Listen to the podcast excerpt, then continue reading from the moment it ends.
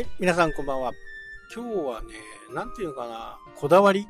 これ、いい場合と悪い場合がやっぱりあるんだけど、もうこだわりを持つことは、まあ、非常に大切なのかなというふうに思いますね。まあ仕事においてもそうだと思うんですけど、まあ、これだけは譲れないっていうね。まあお財布事情、仕事の場合はね、お財布事情ともいろいろこう、噛み合わせなきゃならない部分はあるとは思うんですよ。まあ、ちょっと今月売り上げ足りないなと思えば、ちょっとこだわりを捨ててね、えー、それをする。まあそういうこともしなければならない時があると思うんですけど、ただ、長く仕事をやってるとね、1年間の、まあ、売上推移っていうのが大体分かってきますよね。まあ、この時期はちょっと売上いいぞと。で、この時期はちょっと売り上げ悪いぞと。まあ、日八とかね。最近ね、休みが多いんで、2月、5月、8月、9月ってね、これちょっと休みが多いイコール1日あたりのね、売り上げが下がっていくわけですよね。まあ、ただこの流れに逆らうことは多分できないんで、まあ、世の中では週休3日っていうところもね、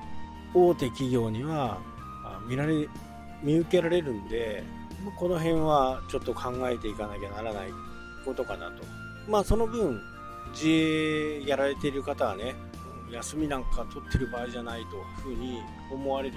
とは思うんですけど、ここはなんかすごくこう難しいところですよね。まあ僕も前、この放送とかではね、お話ししたとは思うんですけど、なんか固定観念にとらわれちゃうというかね、えー、僕がハンコ屋さんをやっていた時は、日曜ですね。日曜日だけ。えー、そこから、まあ、15年ぐらいしてからかな。まあ、人がね、えー、安定的にいないと。まあ、どこの会社も、これ、正直ギリギリでやってると思うんですよね。決して余剰順位、余剰人員を入れてやれているわけではないと思うんで、まあ一人何かあ欠勤とかね病気とか、まあ、そういった時にそういうことが起きた時にはまあ自分自ら2倍の仕事をしなきゃならないと。トップがね。まあそれはそれでねあのー、長期だと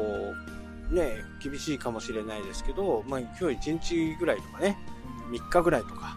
まあそれはなんとなくねあのー、クリアできそうではあるんですけどまあ、病気だとかね、退職とかね、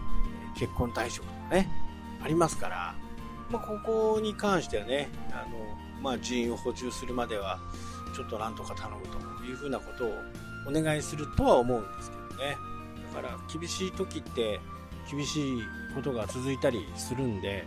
まあ、そこはね、えー、どういう形で乗り切っていくのかなっていうことは大切だとは思うんですけど、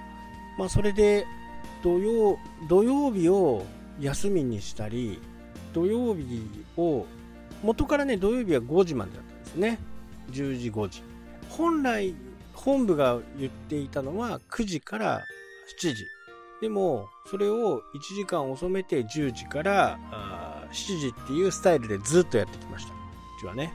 で、え、土曜日をまず休んでみようとまあ人のことからねそれでも売り上げね、変わんなかったんですよ。まあ、ここは非常にこう、店側の、なんか今まで土曜日にこれだけのお客さんが来てるからとかね。で、スタッフたちにね、土曜日休もうと思うんだけど、どう思うと。まあ、嫌だっていう人はね、いないとは思うんですけど、でも土曜日はこういうお客さんが来てますよとか、こういうふうなことて売り上げがポンと上がったりしますよとかね、えー、言われるんですよね。言ってくれるんですよ。でも、いや、そうだよなっていうふうには思ってたんですけど、いざね、あのー、土曜日を休みにして見たところで変わんなかったと。だから自分のこう固定観念っていうのをね、捨てて一度やってみる。これチャレンジするっていうのは非常にね、あの、勇気もいりますし、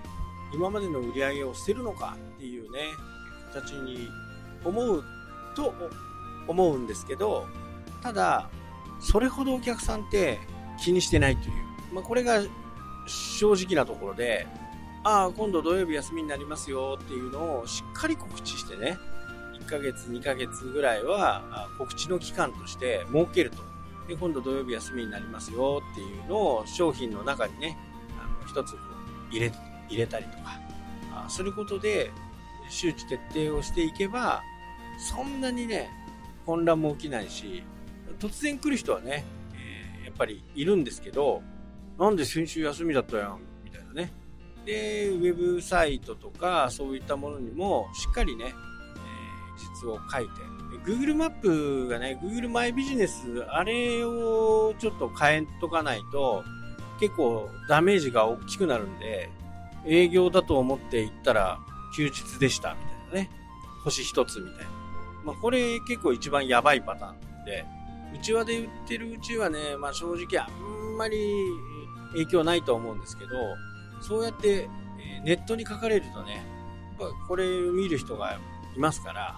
まあ、この辺は注意が必要なのですね。で、その中でも、まあ、休む分、こだわりをね、持って商品を作る、サービスをする、このこだわりっていうのは非常に大切なのかなというふうですね。まあ、それが確立できできれば、お客さんは、例えば名刺とかね、そういうものを作る時でも、あ、こういう工夫をしてくれてるんだっていうことを伝えるなり、伝えるのが嫌だったら何か紙に書いておくとかね、こういうところをちょっと注意しながら作りましたみたいなね、え感じにする。結構大切なんですよ、これが。お客さん自身は、正直ね、名刺なんて簡単にできるっていう風にね、えー、思ってるお客さん多いんですよ。ちゃちゃっとパソコンでやればできんでしょみたいなね。いやいやいやいやいや。それは、5年選手、10年選手ができることで、ね、入ったばかりの子は、どんなバランスがいいのかとか、そういったもの全くわかんないですからね。実際に、多分名刺を作った人だったらわかると思うんですけど、パソコンでね。あのー、数字を、まあ、電話番号なんか顕著に現れるんですけど、同じ桁数なんだけど、こう、左右が均等にならない。これよくあるんですよね。まあ、イラストレーターを使っていれば、これは簡単に直せるんですけど、まあ、こういったバランスも名刺を作る方としては、非常に考えるんですよね。なんかガタンガタンってなってるのが、すごく嫌なんですよ。気持ちが悪いっていう。すっきりしてない。で、結構ね、お客さんはもう簡単にできるんだから30分でできるでしょう。いやー、できますよと。それはやれって言えばできますよみたいなね。ところがその場合は倍かかりますよと。他の時間を、他の仕事をね、えー、すっ飛ばして、そのお客さんの名刺を作るわけですから、まあ、うちのシステム的には倍の料金をもらってた。で、例えば100枚で2000円だったら4000円。